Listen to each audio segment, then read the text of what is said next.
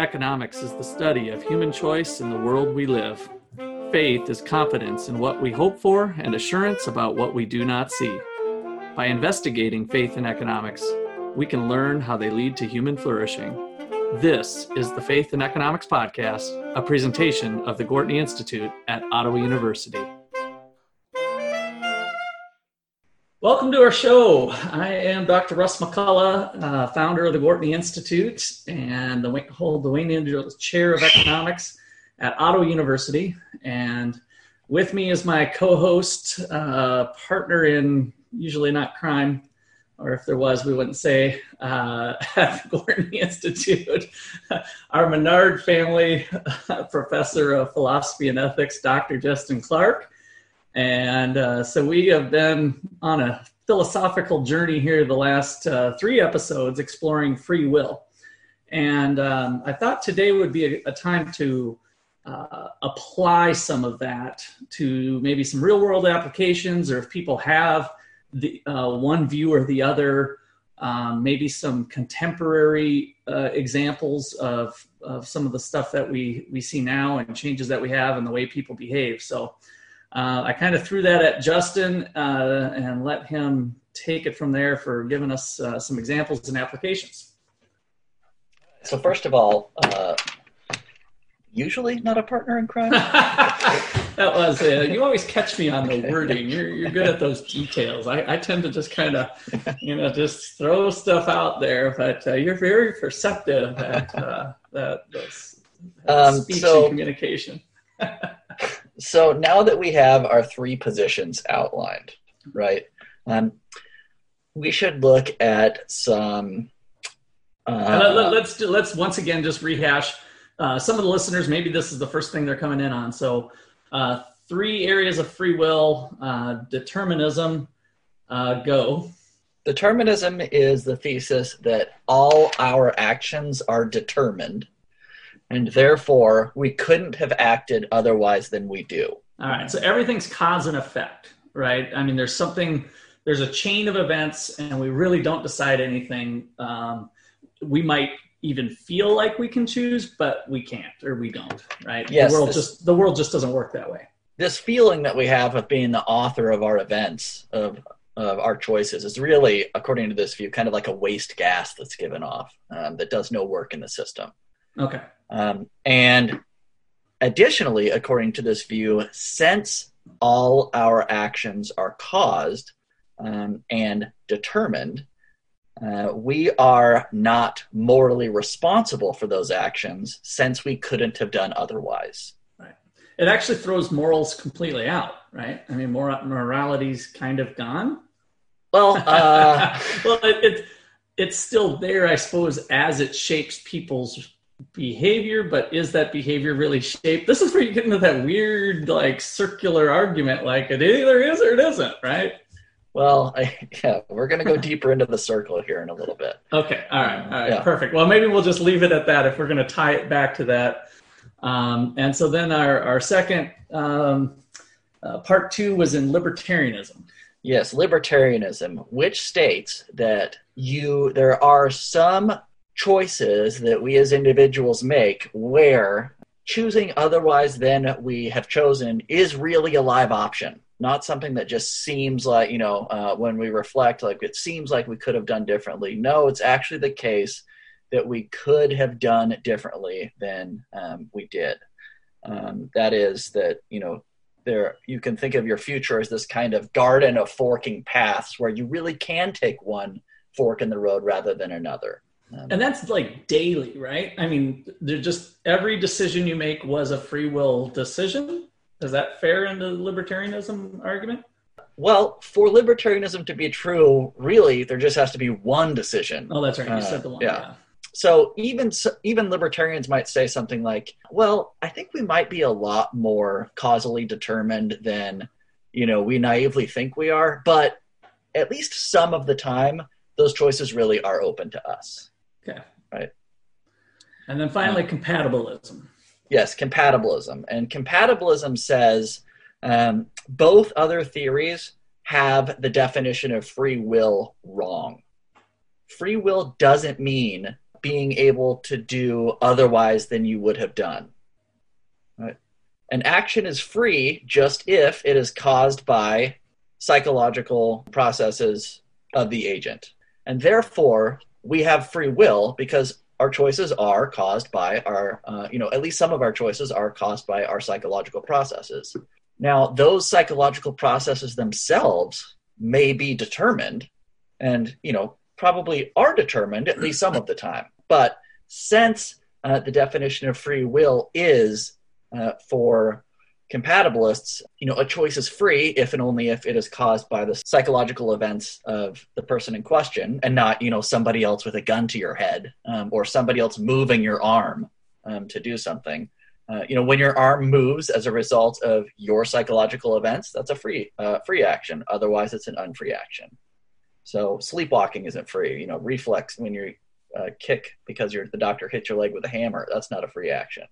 Um, But when you know I kick you, you know, under the table or whatever, say, "Hey, Russ, stop doing," uh, you know, don't give away the secret, uh, whatever. That's a free action. So, uh, and, and, what was the desire to desire change? Uh, how did that part fold in, or how was that unique to compatibilism? Uh, compatibilists also say, since we don't want to say that, uh, you know, dogs have free will, we want to restrict free will to something like rational human agents. We want to find something about rational human agents agency that doesn't apply to dogs or whatever. So one of the things that uh, humans can do is have second order desires. They can desire not to desire things that they do desire, right? You can say like, God, mm-hmm. I really want a scotch right now. It's 10 a.m. Uh, I I wish, you know, I don't want to want a scotch right now. Um, you know, I'd like for my set of desires to be differently, to be different than they are, right? right? And so we can actually reason about our sets of desires. Um, and so, and dogs can't do that, right? Yeah. Because to do that requires a language and a system of representation. So economists speak it would be I, I wish to reorder my preferences, reorder my preference orderings or my uh, uh, utility function somehow. But uh, yeah, uh, you know, my dog's my dog's uh, set of order preferences. She can't do anything about them. Um, so all right. So having outlined that, there's been some actually some interesting experiments that have been run in psychology departments, uh, considering what the belief in free will does to your behavior, um, which is interesting. Okay. So uh, there was a uh, an experiment.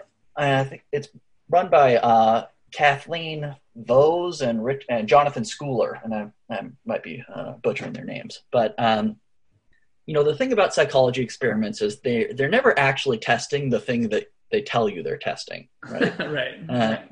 Economists so, and, do the same thing with some of their experiments. Yes. Yeah, exactly. And in a well-designed experiment, that that's exactly the way it should be, right? Right. Um, right. So they had uh, people read either a neutral text or one that uh, pr- uh, advocated free will determinism, and then they had these students take this test and they did it two ways. Uh, one was a kind of kind of like a behavioral economics experiment, except uh, you know, they allowed the students to pay themselves a small fee if they got the answers right, right? But they left it entirely up to the students to report whether or not they got the answers right and pay themselves. Right? And I, I think I've heard this experiment before. Okay, continue on. And uh, so that was one way they did the experiment. And the other way they did the experiment, they gave them this kind of glitchy computer program where if they pressed a button, they could reveal the answers to themselves prior to having to answer. Ah. Okay. Um, so in both of these cases, it's cheating, right? You can you yeah. can cheat by paying yourself for answers you got wrong, or you can cheat and give yourself a peek um, at the answers before you have to give the answer, right? um, and you know, of course, the students are told, you know, that they're being tested on how well they answer the question, right? But what they find is that students who uh, are primed to believe in determinism are more prone to cheat in a statistically significant mm. way. Um, So the devil made me do it type of thing, but the devil is actually that, oh, it's just going to happen anyway. So it's out of my uh, control. yeah, it's, it's already determined, you know, um, which is uh, really interesting for a couple of reasons. First, it's interesting because you know, as social policy, one of the things that we want to do when we're designing social policy is decrease cheating, right? So uh, maybe this is, you might think this is a good argument for for saying that we we shouldn't believe uh, in determinism, right?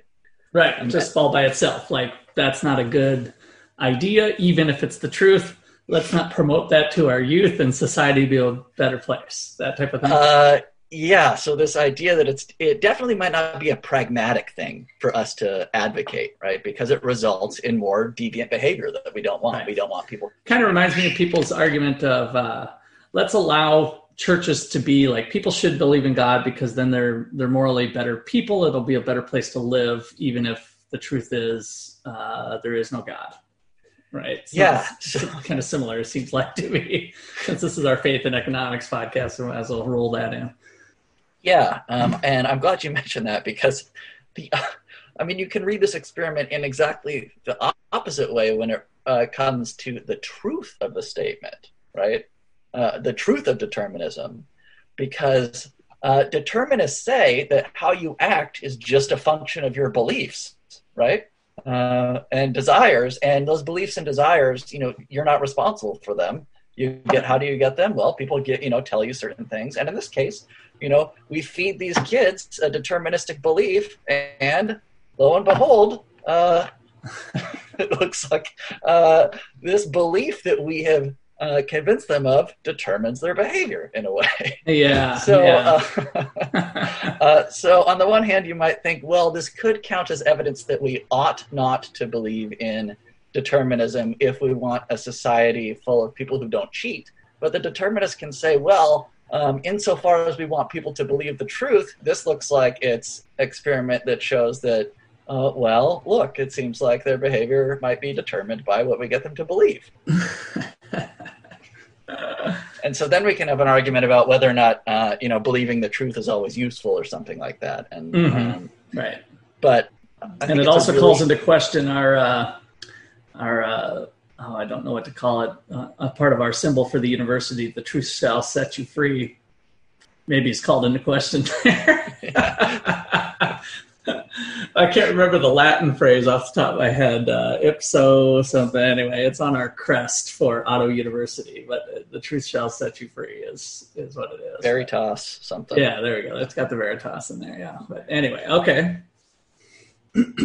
so that's one interesting uh, experiment on um, on determinism, and then I thought maybe I would bring up uh, so Greg Caruso is a philosopher. I think he's at SUNY somewhere, and he is what he calls a free will skeptic, but a uh, but an optimist about free will skepticism.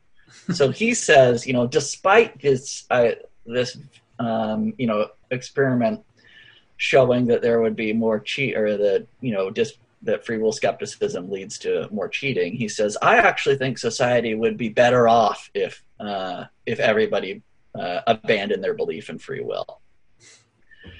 And he he gives this argument, and I want to sketch it out here um, because I think it's interesting, and ultimately, I think uh, question begging and wrong. Okay, so before you do that, let's cut for our break. This looks like a perfect time to leave the listeners dangling, waiting on the edge of their seats, and uh, we'll be back in 30 seconds.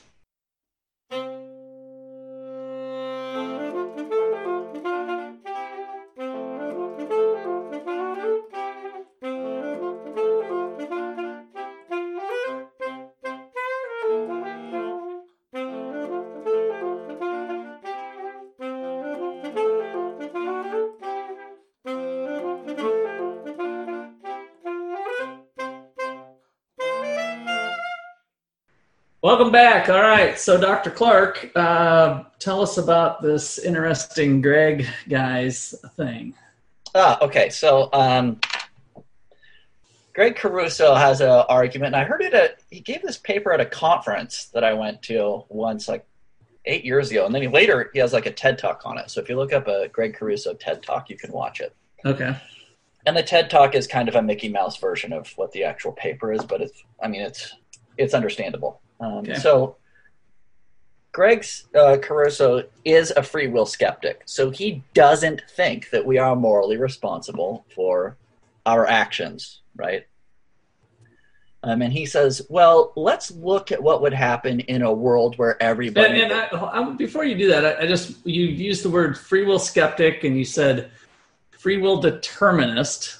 I just want to make sure that we're just talking about determinism, like that's what you think is, and you're just using a couple different words that might be the way philosophers talk. Uh, yes. So I have been, you know, ambiguous in this, and it's uh, I should I should never do that. I go through my go through my papers afterwards, and you make sure you only have one label for each position. right? Um, so thank you for pointing that out. Yes, um, I should just be using the word determinist. okay, Um, all The problem is I'm talking about Greg's paper, and that's what he calls himself. He's just he a calls him a free will right? skeptic. Okay, Yeah. yeah. Um, I think I know we can be. I think we're loose enough. We can go back and forth, so we don't have to hold you strictly to that. I just wanted to make sure. Yeah. Uh, part of that reason is that uh, determinists always want to try to claim, make sure that they you know, try to get compatibilists on their side. So they say, as long as you're not a libertarian, you're a free will skeptic or whatever, Ah, right? Okay. But Caruso is not a compatibilist. He is a determinist. Um, and so he thinks that we are not responsible for our actions since they're determined and we couldn't have done otherwise. Um, and he says, well, let's look at what society would, uh, would look like if um, everybody believed this. And he said, let's look at punishment, for example, or the criminal justice system. And he says, our criminal justice system is highly, um, you know, it's based on a retributionist theory of justice, where you get punished based on what you've done, because the assumption is you could have done otherwise. Um, you know, that's why we have longer prison terms for you know first degree murder, right? You're planning it for so long. You know, at no point in the you know Right. days up to the murder did you think, hey, I should stop you know, yeah, maybe I shouldn't do this. yeah, stop sharpening the knives. so Caruso says, and this is also, I think, um, I think Caruso cites Derk Pereboom as um, talking about this. Uh, he says we should treat violent criminals and people who have committed violent offenses in the same way we treat people who have, uh, you know, contracted a disease. Um, we quarantine those people. We uh, we keep those people away from society only for so long as they are a danger to other people in the society, right? Not as punishment. We don't punish you for getting a disease, right? That wasn't your fault. You didn't uh, go out and punish, uh, you know, You're just try being to get the quarantined. This is bringing resonating so much with the we, we with this whole COVID thing that oh oh so we're just just like just like COVID. We're we're Yeah. just put instead of being put in a cell, we're just quarantined. Yeah, so on this view, you know, um, murdering your neighbor with an axe is a lot like getting COVID. Neither was your fault. Um, and Right. what we ought to do with you, in case you're an axe murderer, is just keep you away from society until we can rehabilitate you and make sure that you're not a threat to anybody else. Similar to if you had Ebola or something that you would you know hurt somebody by even speaking to them with your airborne disease, then it's kind of the same thing. Yes. And so what this takes out of the equation is desert. You know, nobody deserves punishment. Uh, what we do is, you know, we keep dangerous people away from other people for as long as they're dangerous, and then we let them back out. We don't say, you know, uh, because what you did was so bad, um, we are going to put you away for longer because of how bad the thing you did was. We Right. keep you away just until you're not dangerous to anybody anymore. Or at least with probability, low probability, apparently. Yeah, which I mean, let's be honest, uh, it's very very hard to accurately assess that. Well, and way back in the day, you're making me feel like did to I, I know we did this for um, you know mentally challenged people, but but also for criminals. Didn't they do some lobotomy work or something back in the day? To it's just making me think of another treatment that we attempted, uh, not so much to punish, but to, and I don't know if it's related to determinism or not, but just to say, oh, well, you have a cause and effect system that's broke down. And so let's just take out this chunk of your brain and, and you can be back into society. Yeah, they were giving out lobotomies like lollipops in the early part of the 20th century. Um, yeah.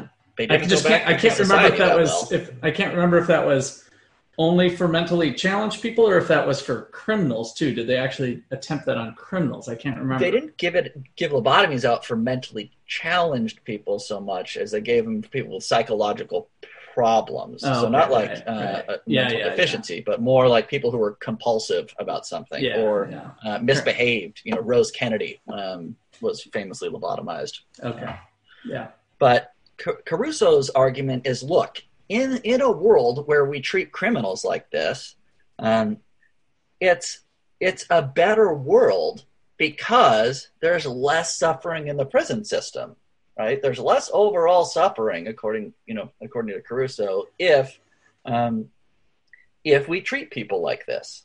Um, now, so now, okay, I just I have to ask. I mean, we essentially do quarantine criminals in a cell but so how would we would we quarantine them differently, like house arrest or something? I mean, that's kind of, I guess, closer to a maybe a quarantine system. I, am just wondering.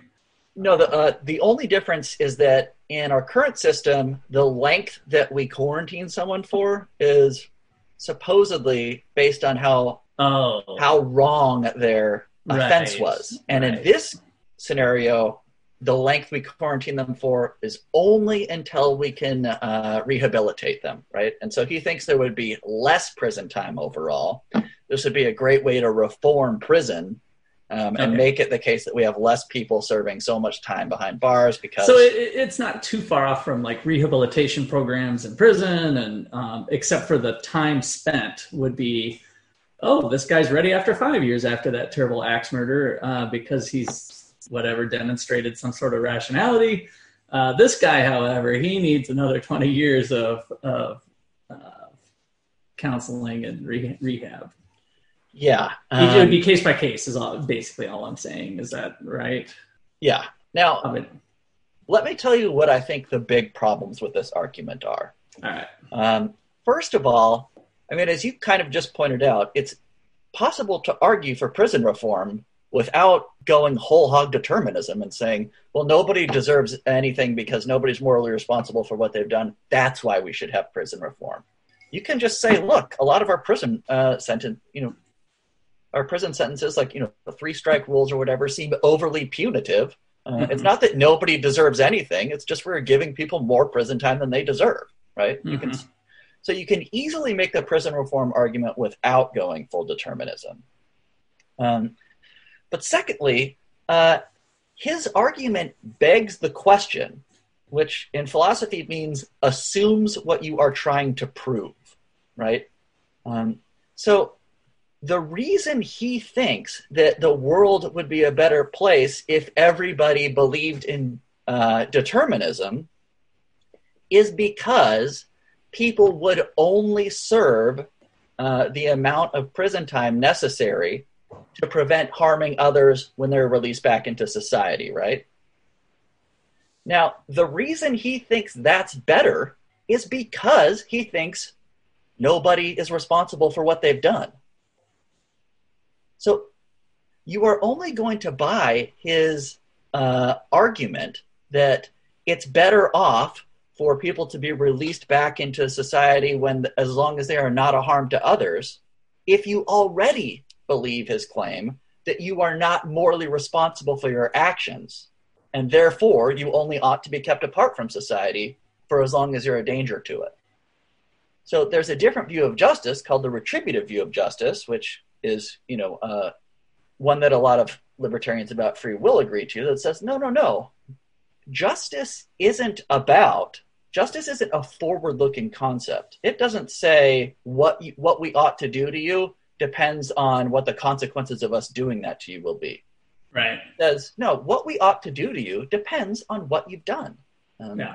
Because you're morally responsible for that. Because you are morally responsible. Yeah. And we have a set of kind of back to the rules of the game. And this is Uh, part of these arguments too, I've been in my head trying to figure out how uh, maybe with the little Thomas Sowell of constrained versus unconstrained uh, view. I know that's a little bit different, but I'm thinking of the Adam Smith and Thomas Sowell and other people with a constrained vision of humanity that we're bound to do something bad. Whether and from a theological standpoint, we have original sin, and so we need we need rules of the game that are are there so that people have the right incentive to do the choices and and refrain from the bad things that they're inevitably going to do um, seems like uh, at least a compatibilist type of concept by having um, these if you do this then you get this many years in prison. And of course there's there is uh, when when the judge comes down to sentencing that's where they take into account maybe some other factors. Um, they're going to get a minimum of 15 or a maximum of uh, 25 years or something, and the judge has a little discretion to say, oh, well, you weren't quite as morally bad as that other guy who I just sentenced last week to 25 years, so I'm going to give you 20. Yeah, and uh, remember that it's, it, you know, like you said, it would be on a kind of case by case basis, depending on how, you know, when you will no longer be a danger to others. Well, I mean, what counts as being a danger to others? Because, you know, uh, Greg Caruso thinks believing in free will is really dangerous, right? so uh, if I go to prison for, you know, whatever I've done, you know, if I uh, go to prison for refusing to pay parking tickets and they lock me up in there, and then they go, "Oh my God, you know, we I know he didn't pay his parking tickets, but he's teaching his students about free will. He's a, right. he's a danger to society, right? Right, right, uh, right. So it opens up a door to uh, a really kind of subjective uh, kind of punishment where you know even if we take uh, this position on it on the face of it um, i think it's wildly optimistic to think that uh, a justice system based on this would even lead to fewer uh, fewer years in prison or yeah, uh, yeah. less overall suffering right? right so you have to, to for Caruso's argument to work, you have to be a kind of utilitarian where the best possible world is the one in which there's the least amount of suffering. Um, mm-hmm. And that's not, uh, you know, that's not certain uh, by any means. That's something that, you know, you, you would need a really strong argument for. And then you also already have to be a determinist and think that nobody uh, deserves anything anyway. Right. And of course, if you believe, if you convince me that there's no such thing as uh, desert, that nobody morally deserves anything, you're actually going to have a hard time convincing me that uh, a world where there's more suffering is bad. Uh, one of the things that's bad about suffering is that uh, you know undeserved suffering is really something we would want to avoid. Right.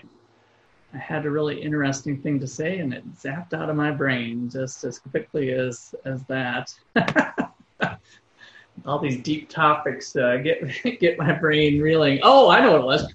When you kept saying, you know, we don't really deserve anything. So all of us, from a biblical standpoint, deserve eternal hell.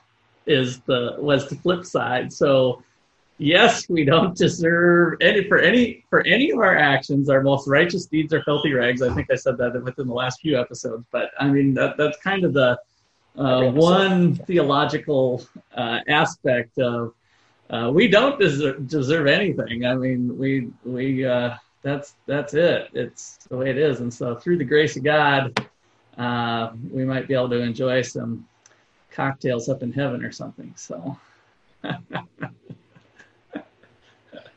I noticed you brought up scotch earlier, and I brought up cocktails, so had to had to get that little jab in. So, all right, all right. So, does that look uh, look like you got off your chest uh, what you wanted to? You got anything else you wanted to touch on? No, I don't think so. I think.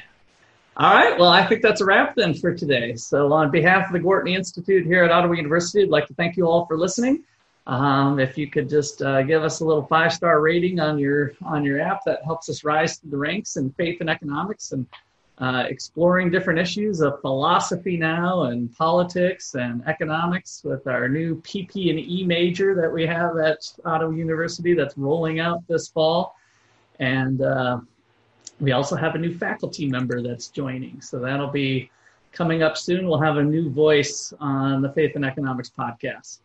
So, other than that, be fruitful, and multiply. Thanks.